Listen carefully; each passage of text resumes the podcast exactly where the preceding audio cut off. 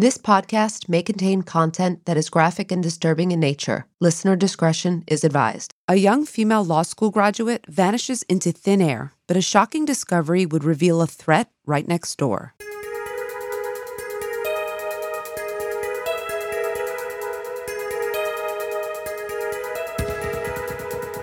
This is the Lauren Giddings story.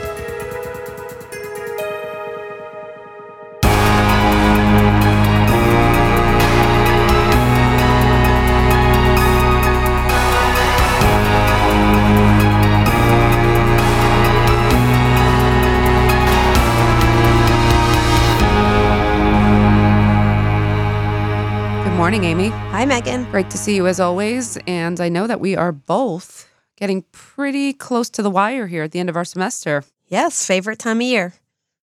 right? Our breaks, is that what yes. you're saying? Yep, yep. I I don't know about you, but I am very excited for the upcoming winter break and a semester burnout, but it also gives us some nice time to just sit down and, you know, work, focus a little bit on this kind of work and, you know, Mhm. do you have anything planned for the break? Nope, just trying to catch up. Yeah, I guess that's probably what I have too.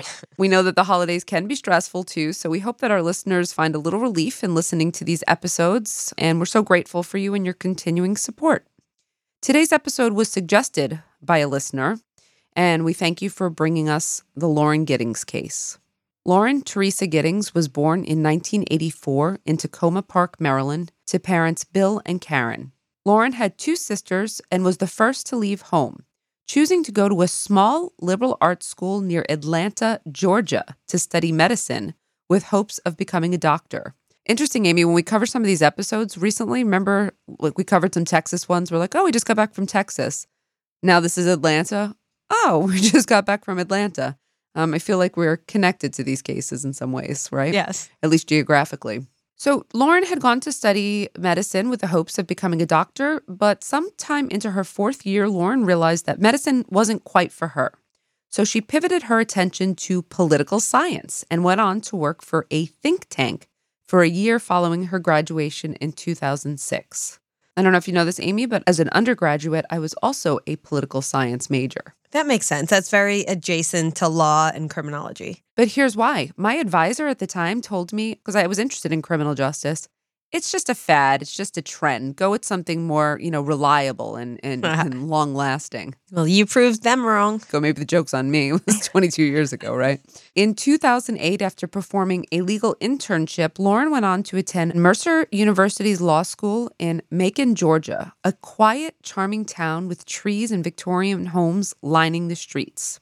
Amy, this felt like the heart of a very safe and picturesque city. And Lauren's parents said that they felt very comfortable leaving her there in this new apartment. She was literally in the heart of this beautiful historical district. And Lauren's apartment building was called the Barrister Hall Apartments. And her apartment building was right across the street from the law school, so a very close proximity. Barrister's Hall contained eight apartments, each with two apartments upstairs and downstairs in the rear and in the front. And there was an identical building right next door for a total of 16 apartments between two buildings, if that makes sense. Mhm. So, again, eight apartments, but two buildings right adjacent to each other. While it had once been a very rundown kind of eyesore, the complex owners renovated it really nicely for the law and medical students who were the primary students at Mercer. The apartments, if you take a look at them, and I'm sure everyone will want to, kind of look like a very, very cute, almost retro motel. Mhm. So at the time, Lauren was 27 years old uh, when she was accepted to the law program. Lauren was very driven. She was very passionate about the law. And Amy, I know you're going to appreciate this. Lauren became involved with the public defender's office, and it was her dream to practice there upon earning her degree. At the time of the events we're going to discuss, Lauren was studying for the bar exam and was making plans to move in with her boyfriend, a lawyer by the name of David Vandiver. More on him later. Sounds like an exciting time for her. It was a very exciting time. It was a little bit stressful too because, you know, studying for the bar, we know people who have done that. And so Lauren had to buckle down a little bit, but she was hopeful. She was she had all the potential in the world. But unfortunately, Lauren might never get to use her talents. On June 29th, 2011, Lauren's sister Caitlin was trying to get in touch with her, as it had been a few days since they had spoken, and Caitlin was getting worried that she hadn't heard from Lauren. Now, Lauren had told people that she was going to be studying for the bar exam and really hunkering down. So, you know, everyone knew that she might not be as communicative. But Caitlin knew from the way that she and Lauren stayed in touch that Lauren would never ignore her for this length of time. And after getting no response from Lauren for three days, Caitlin contacted Lauren's good friend Ashley and asked if Ashley could go over and check on Lauren. She was really getting worried. So Ashley and her boyfriend went over that evening to Lauren's apartment. Lauren's car was parked in the driveway, but after knocking and calling, Lauren wasn't answering. So Ashley, upon Caitlin's kind of insistence, took Lauren's spare key and entered the apartment. There was no sign of Lauren. However, all her belongings were accounted for, including her keys and purse. They were right there in plain sight, meaning that unless she'd taken a walk, Amy, or a run somewhere, which was kind of improbable at that point, something was not quite right. Because where was Lauren if all of her belongings were here? There's a video in which you can see there are actually numerous videos of this case. Um, you know, there are documentaries or, you know, episodes. So you can see from the video that Lauren's apartment was kind of messy, kind of the way yours would look if you didn't live with Alan. Yeah. But I think that might have just been Lauren. But both Caitlin and Ashley had a very bad feeling. And so Ashley called 911 to report Lauren missing. And then Ashley began to call Lauren's classmates to see if anyone knew where Lauren was. But the problem here is that no one had seen or heard from Lauren for at least three days. Wow. That's Yeah. a long time. It is a long time, you know, in the age of, you know, texting and social media and constant contact. And Lauren was very, you know, social. She had friends, family. It's a while. So the police responded quickly. And after learning that she was supposed to be moving in with her boyfriend, officers found it a little disconcerting that nothing in her apartment suggested that she'd be in, in the midst of packing. So during this time when she was studying for the bar exam, they also thought, uh, I guess Lauren also said that she was going to be packing, getting ready to move. You're nodding your head or you're shaking your head. Well, because if I was studying for the bar exam, I would put moving on the back burner and just get that out of the way before I started packing. And some people wait to the last minute. Very good point. So I don't think that's really a strange thing. I don't think they thought it was the strangest. I just think it was like a note, like, hmm, that's a little bit odd. While officers looked over the apartment, Ashley and her boyfriend, alongside Lauren's friends and neighbors, began looking for Lauren. However, it wasn't long before the police discovered their concerns were warranted. You see, the next day, which was June 30th, investigators were searching for clues outside of Lauren's apartment building. And Amy, this happened to be a very windy day. And so officers said with the winds carrying everything, they got a whiff of something that smelled very bad. And they they kind of knew right away what the smell was. So they decided to check the trash behind Lauren's building. And what they discovered was a large black plastic bag as the source of the smell. When they opened the bag, officers were shocked to find the torso of a female. Oh, I know. wow. No other body parts were found, but based on the fact that Lauren was missing and this was behind her apartment and it was a oh. female, they believed that they had just found the torso of Lauren Giddings. Wondering if Lauren had been murdered and dismembered in her own apartment because of this proximity, investigators went back into her home with luminol to see if there was any blood spatter evidence. Now, I know most of our listeners are familiar with luminol as, you know, savvy true crime listeners, but for anyone who might not be, luminol is a compound that lights up when it comes in contact with blood. As one of the on scene officers later said, the bathtub, quote, lit up like a Christmas tree. And investigators felt fairly certain that Lauren was killed and subsequently dismembered in her own home. So this was no longer a missing persons case, Amy. This was now a homicide. Police began interviewing Lauren's friends and her neighbors to see if maybe they saw anything or knew anything that might suggest who would want to harm Lauren. They also spoke to her friend Ashley about Lauren's relationship with an ex boyfriend by the name of Alex, who had been part of the search party that first day. Remember, I said that her friends kind of mobilized to look for her? So Alex was one of those people. But also, police knew that they needed to speak with her current boyfriend. Remember, I said he was a lawyer by the name of David. This is what Ashley reported as well. They were all at a recent party together Lauren, her boyfriend, other friends, Alex, who was Lauren's ex boyfriend. And that was on June 24th. And while Alex and Lauren had broken up, you know, about two years earlier, they still remained close friends. Lauren's friends also gave police other information into her current relationship with David. They said that they thought Lauren's relationship with David was very rocky, and they weren't sure that he was happy about Lauren moving in with him. But it seemed that David had a pretty solid alibi, having been away on a golf trip. But David revealed that Lauren had recently sent him an email, Amy, saying that she thought someone might have been in her apartment without her consent. That's creepy. Why did she think that? Well, Lauren had to also told her sister Caitlin that one time she came home from a short trip and she just had this feeling that some of the things in her apartment had been moved around, that they weren't where she left them. I don't think I'd ever be able to go back to my apartment. I don't think so either. And you know what? I would know if things were moved around because I'm very particular about where I keep things. So Mhm. I would know immediately, like the where I where I keep my books on my Yeah. table. So yeah, I would be very leery to go back. I guess Lauren maybe wasn't quite sure, and it was just a, a feeling. The police wondered if there might be some kind of love triangle motive here. Because when they spoke to Alex, he said that Lauren had stayed over his house the night of that party but that she had left the next morning on June 25th alive and well. So this didn't look good for Alex right off the bat. You know, you've got him as the last person to see her. They're exes. She has a current boyfriend. But the police were able to corroborate this, luckily, because Lauren was captured on camera later that day at a local country club pool. This was good for Alex that they were able to verify that Lauren, you know, was in fact seen on camera later that day. However, police were still a little bit suspicious because they still felt like maybe there was some motive for Alex to harm Lauren, if perhaps there was still something going on with the pair and he was jealous of this relationship with David.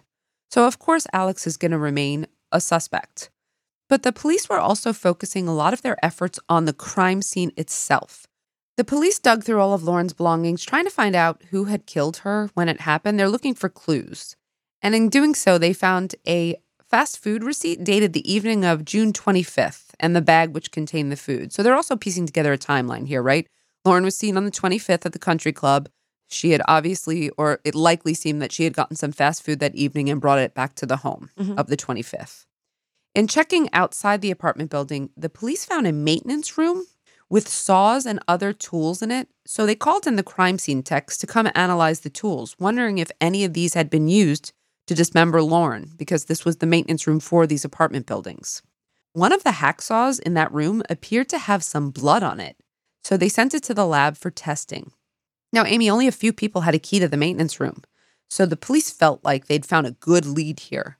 They questioned the maintenance manager of the building, who was also a law student, but his only alibi for his location for the time of the murder was that he was in his apartment studying likely because everyone was studying at this time for the bar exam. However, that wasn't exactly a solid alibi for him. Meanwhile, DNA confirmed that it was, in fact, Lauren's torso found near her apartment, and the blood on the hacksaw was also hers. Experts determined that this had not been a case of sexual assault. This information is sometimes helpful in identifying potential perpetrators, but would it be helpful in Lauren's case? The police interviewed all of Lauren's neighbors and asked if they could search their apartments because, right, they've identified a tool in the apartment building.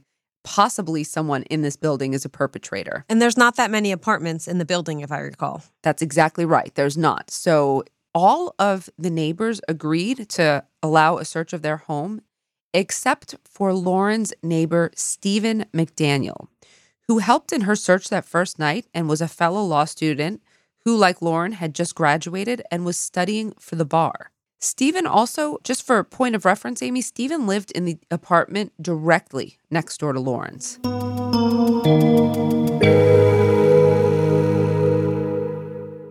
Spring is in the air, and that means it's time for a refresh. I'm talking about luxuriously soft and stylish loungewear, pajamas, and bedding from Cozy Earth. I'd live in this loungewear full time if that was an option.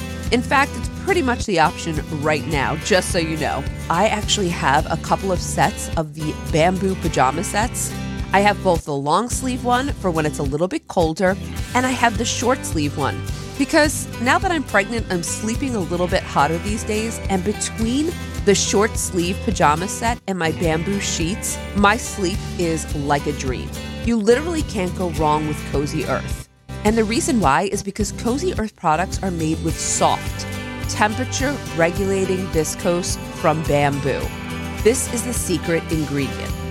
My favorite products are the sheets because the sheets are my every night sleeping. I have finally found the sheets that I sleep the most comfortably in, and especially because I sleep cool, and that's what I need for a comfortable night of sleep. Best of all, Cozy Earth products come with a 100 night sleep trial. That means that you can sleep on it and wash it for up to 100 nights. And if you're not in love, you can return it for a full refund. Fall in love with everyday luxury at Cozy Earth. Go to cozyearth.com and enter our promo code CRIME, C R I M E, at checkout for up to 35% off. That's cozyearth.com, promo code CRIME. So, police were a little bit concerned here. He's the only person that won't consent to a search, and there are reasons why you might not. In fact, initially, McDaniel told the police when they asked why, why can't we search, you know, he said, you know, quote, maybe it's the lawyer in me. But this made police very suspicious. I know you're you're putting up your hand, but yeah, you know, I'm thinking the same thing. There's definitely legitimate reasons why you might not want police to search your home. However, in this case, you know, I would let an officer search my home. At this point, do they have any other information on this guy? Anyone th- say he's a creep or anything?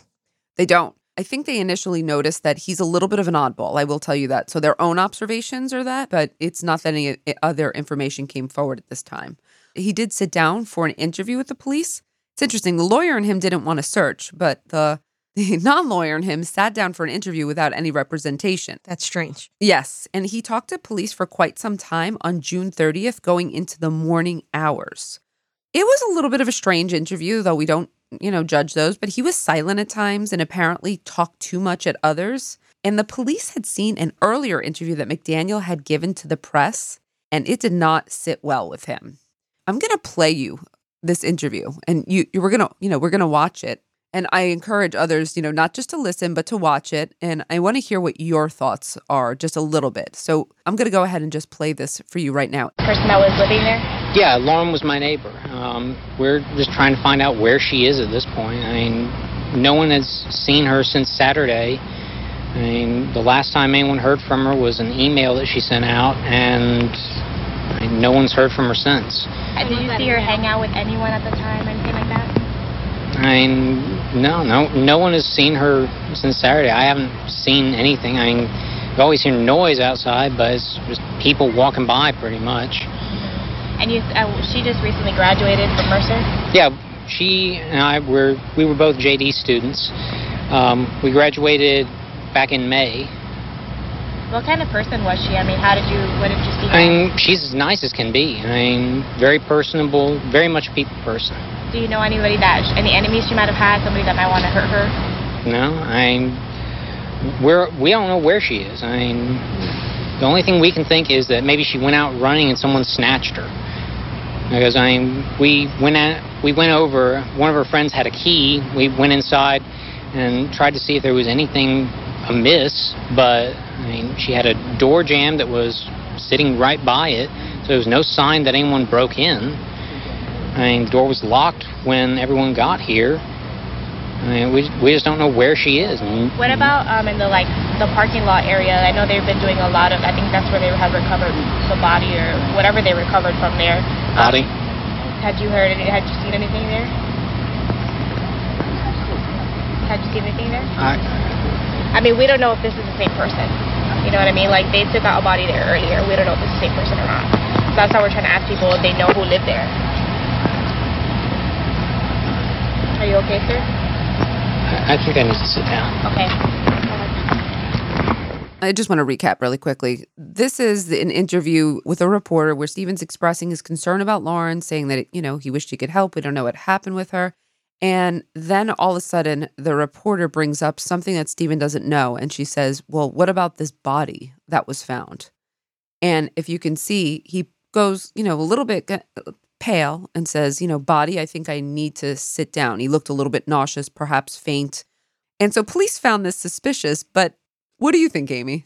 I mean, it could go either way. Like everything in hindsight, if this gentleman ends up being the murderer, then I'm going to look at it different. But based on what I know at this point, I'm going to give him the benefit of the doubt. And if I found out that there was a body found right next to my apartment building, I would probably feel a little sick as well, especially if it was someone I knew. And, you know, That was my initial thought. Police were suspicious of him, you know, with the interview, with the search, and I think it just, you know, um, almost like confirm is it confirmation bias Yeah. or I also think he, if, if I was really going to analyze, but again, innocent till proven guilty, I have no reason to suspect this person. But he did, he kept saying, We don't know where she is. We don't know where she is. We don't, like, he kept kind of like repeating himself and acted as if he was like an integral part of what was going on. Yes, which was very interesting as well because he was friendly with Lauren, but he wasn't, you know, a best friend, but, you know, he was a neighbor. I thought that was interesting as well.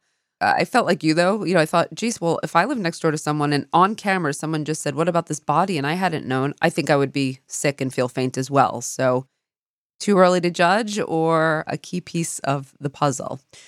Well, let's get back to Stephen's interview with the police because eventually he agreed to let police search his place but reluctantly, and I think you'll understand why.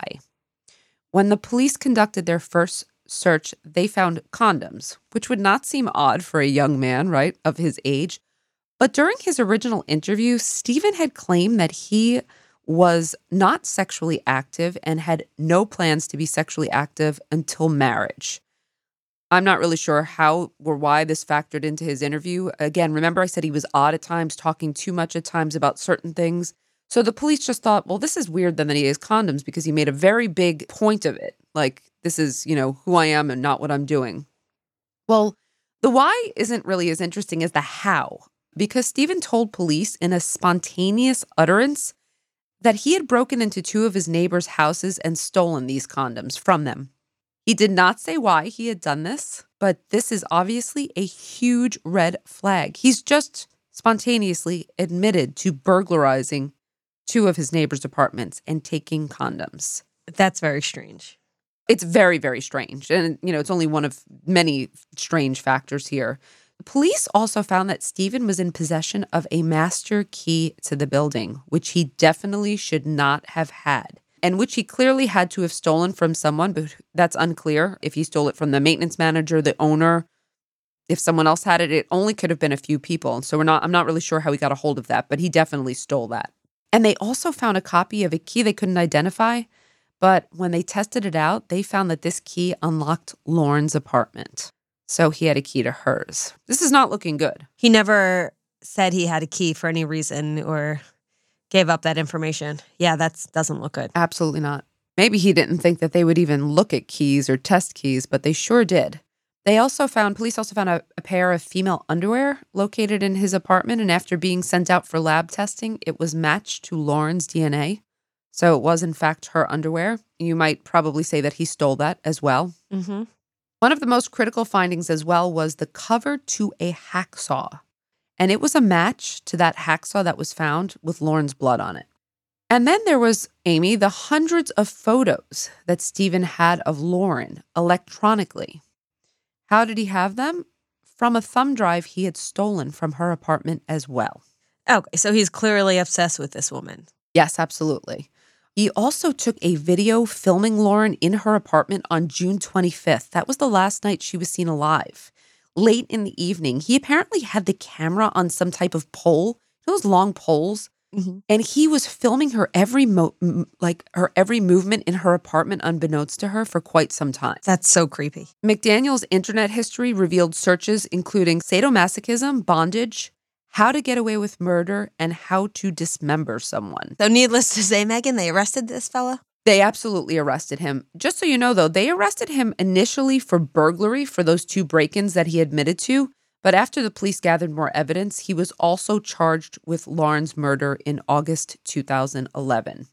I'd also like to point out that when they searched his place, they also found various handguns, knives, and a samurai sword. Well, now we know why he didn't want them to search. We absolutely do. There was no trial in this case, Amy, because I think Stephen knew that he could not win. The evidence was overwhelming.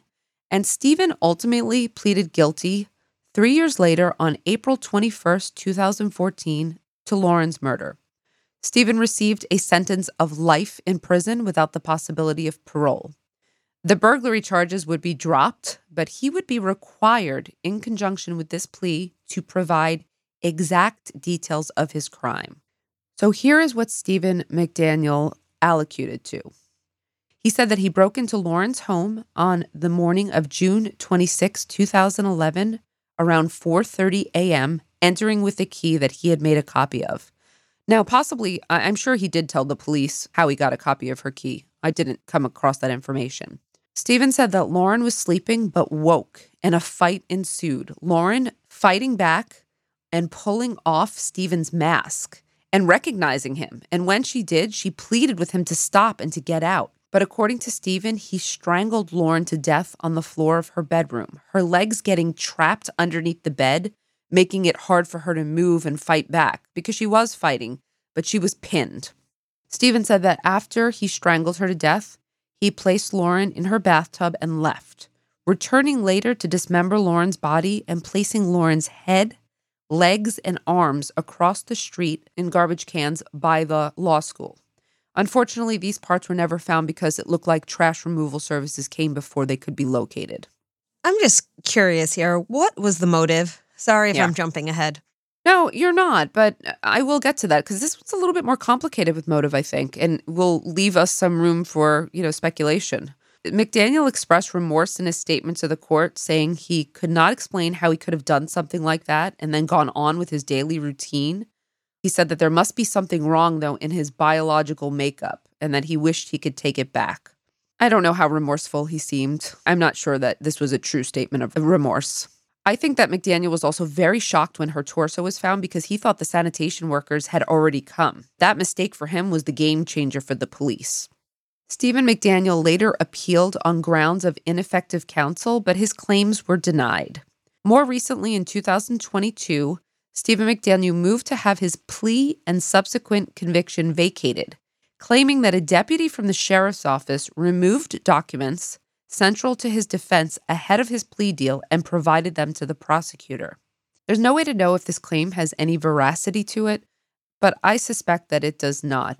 The prosecution already had a very strong case and really did not need this information, but we will have to wait until the court decides.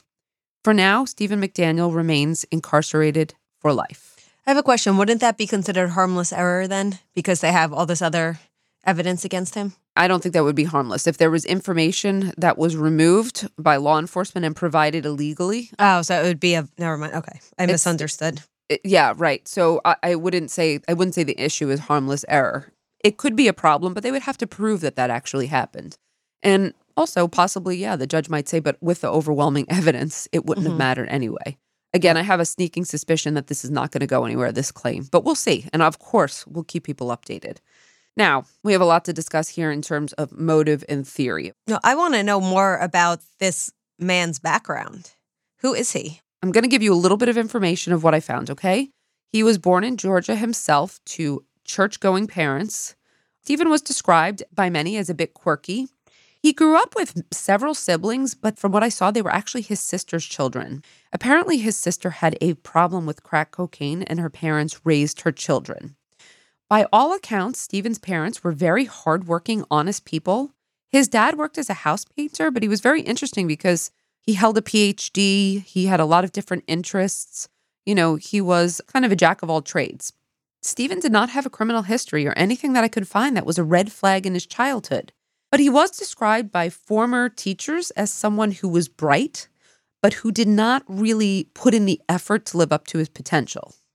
He was somewhat of a loner, socially awkward, and someone who mostly kept to himself, though he did socialize occasionally. He had asked, just so you know, he had asked Lauren out on a date, and I think it was more than once. Lauren politely declined, but she was still very nice to him and reportedly still got along with him. I think that Stephen felt rejected by Lauren, but he also seemed to have violent fantasies about her in particular. Police had found that he was looking at photos of Lauren at times when he was searching out very violent sexual scenarios on the internet. He clearly had an unhealthy obsession with Lauren. He did. He absolutely did. And I think he also had an unhealthy obsession with violence at the time and violent fantasies that maybe were escalating in, in conjunction with the time he spent living next to Lauren. You mentioned that he had asked her out. Was that recent to the murder that she rejected him, or what was the catalyst? Okay, I'll tell you what I think the catalyst was. They were moving out. Lauren was moving in three days, Gotcha. And so was Stephen. Everyone was leaving. And so I think that he had asked Lauren out earlier on. And I think there was quite some time where he was, you know, burglarizing apartments, in particular Lauren's, taking things from her. So I think there was an escalation. Just so you know, Amy, too, you probably already know this, but burglary is also a red flag and often precedes violent crimes and, in particular, sexual assaults. And Stephen was breaking and entering Lauren's apartment before. So he was escalating. That brings up a good point because you mentioned that he didn't have a criminal history, but it's important to remember that lack of criminal history just means that you didn't get caught. It doesn't mean that you were not committing crimes. Absolutely true. He was taking photos, underwear, and other items because he was fantasizing about doing certain things to Lauren. And that was clear from his history and what the police found. Do you find it odd then that there was no sexual assault? Yes, but I think possibly I could explain that as well. Possibly. Okay.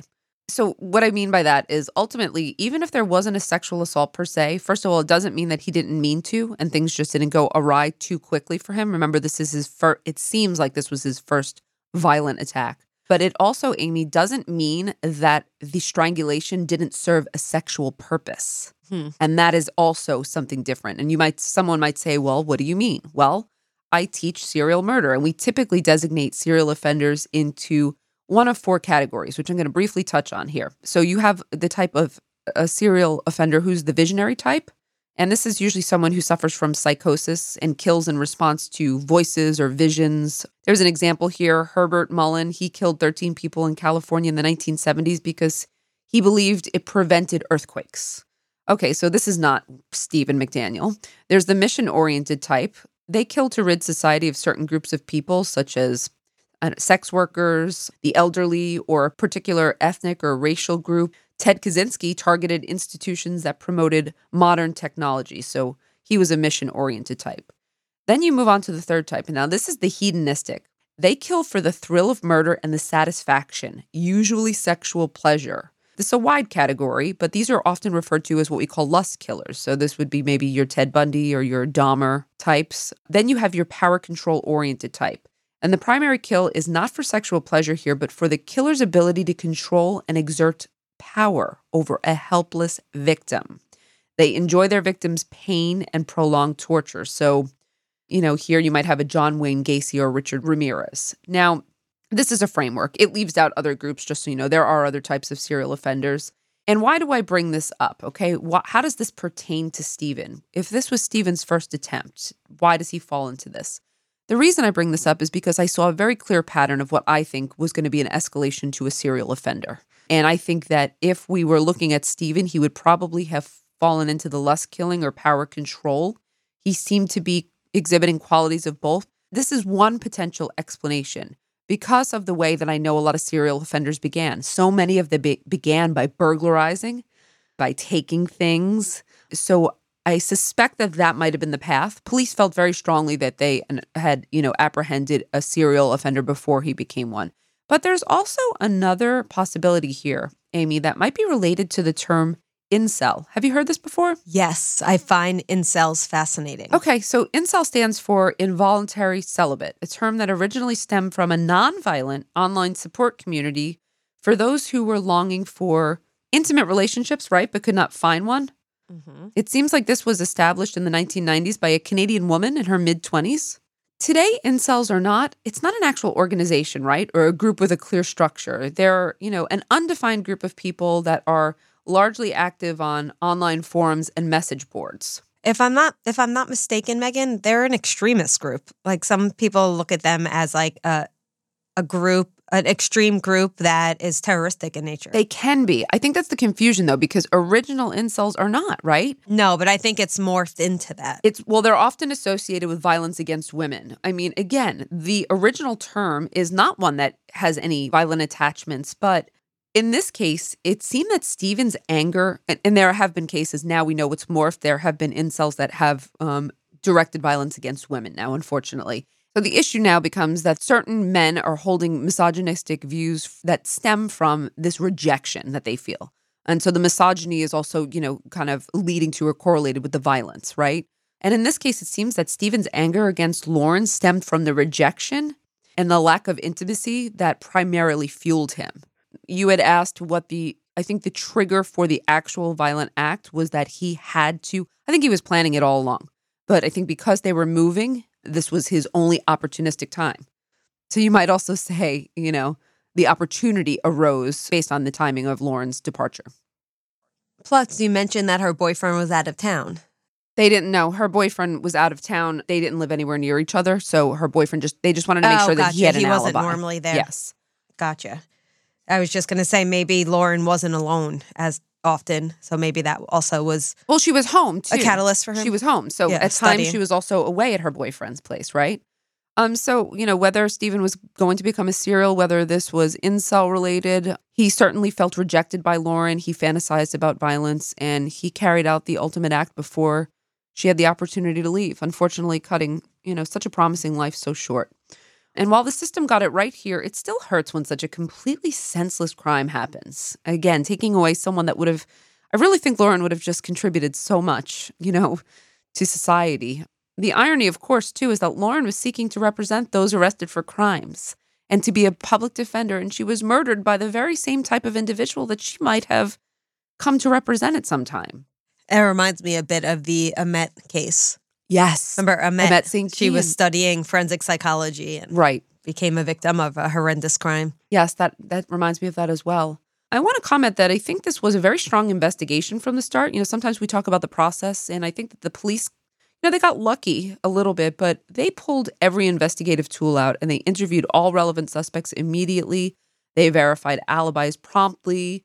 You know, I think this was solved with some good old fashioned police work. And so I wanted to give Mhm. them some kudos for that as well. I know that there is likely no comforting Lauren's family from what they had to experience but at least having Lauren's perpetrator identified and incarcerated for life, I hope that brings them some measure of comfort. I read an article where Lauren's sisters, Sarah and Caitlin, discussed seeing Lauren just before she died at Caitlin's wedding. Her, it was her sister Caitlin's wedding. And they saw the whole family being together at this event shortly before her death as a blessing in disguise. Caitlin went on to name her daughter Lauren in her sister's honor, and she and Sarah plan to pass the memories of their Aunt Lauren down to their children. There's also a plaque and a pink bench dedicated to Lauren at Mercer Law School, where she is also remembered. Hmm. So I think Lauren's legacy will live on.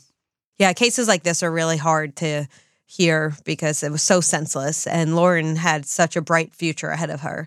But I'm glad that they were able to apprehend the offender so that he cannot hurt anyone the way he hurt Lauren. Absolutely. I'm glad there was early apprehension here. Yeah. And I'm sure Lauren's legacy will live on. Thank you so much, everyone, for listening, and we'll see you next time on Women in Crime. Women in Crime is hosted by Meghan Sacks and Amy Shlosberg. Our producer and editor is James Varga. Music composition is by Dessert Media. If you enjoy the show, please remember to subscribe and leave a review. You can also support the show through Patreon, where you can get access to additional ad-free content such as virtual happy hours and an extra full-length episode each month. For more information, visit patreon.com slash women in crime.